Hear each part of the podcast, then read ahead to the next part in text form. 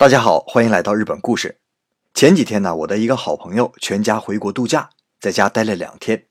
他们家的女儿巧巧就开始生病，而且是发烧出现惊厥那种。哎，这可把这两口子吓坏了，立刻将孩子送往医院。本来呢，这两口子是一周的假，孩子留院观察就观察了五天，出院第二天呢就回到了日本。然后啊，赶快这两个人就把孩子带到了家附近的儿科医院复诊。那因为啊，他们家同时在中国和日本看了同一种病，所以我觉得还是有很典型的意义的。另外啊，小孩子生病嘛，是会去牵动全家人的心的。所以对于一些症状，两国呢有不同的理解，有不同的看法。在这里呢，我就说出来，也供收听节目的年轻的爸爸妈妈们一个参考。那先说一说关于惊厥吧。巧巧啊，发生惊厥。在国内医院就诊的时候，医生很细心呐，也很有责任感，生怕给孩子留下什么后遗症，或者因为看的不仔细呢，有什么环节没检查出来，所以啊，根据物理观察，呈脑炎症状，就建议我朋友给孩子做个磁共振、脊椎穿刺、取骨髓化验、脑电图来化验一下是不是颅内感染。哎呦，当时给我朋友吓坏了，孩子才两岁啊。那前思后想呢，最后想自己只有一周的假，有啥病也回日本再说吧。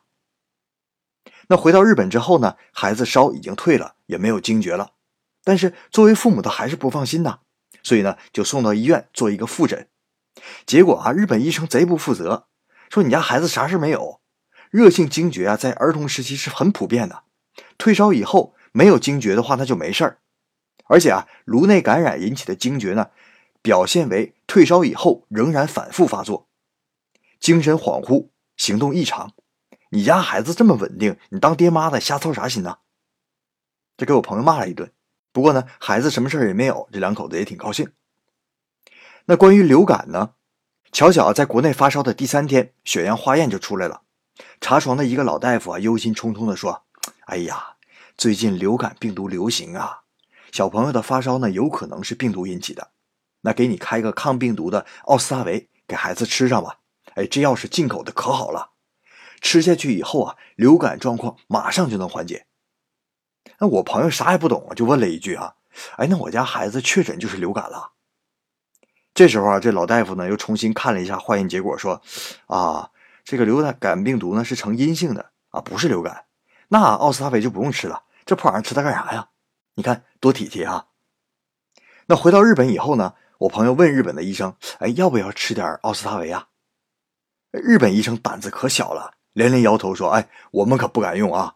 奥司他韦啊，曾经发生过几例十岁以下儿童投药之后呢，发生精神恍惚等副作用的状况。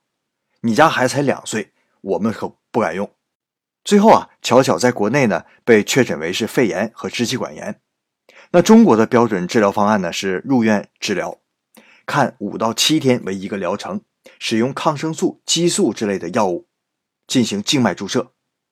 那上午三个吊瓶，下午一个吊瓶，用的什么药呢？我朋友说了好几遍啊，我也记不太住。每天呢两次雾化。在日本呢，肺炎或者支气管炎呢是不让孩子住院的。那小诊所也没有什么住的地方，那就是口服抗生素药物五到七天，根据需要再加上雾化。啊，这是关于肺炎和支气管炎的治疗方法。那最后大家肯定最关心花多少钱呢？我朋友一家啊，在中国没有医保，这次看病呢，一共花了将近五千人民币。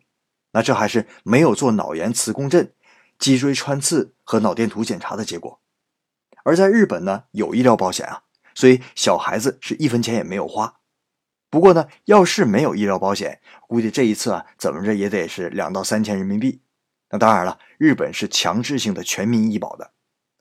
啊，这就是我简单总结的这次朋友家给孩子看病的过程。这里呢，我就只说故事，具体怎么回事留给你们自己思考。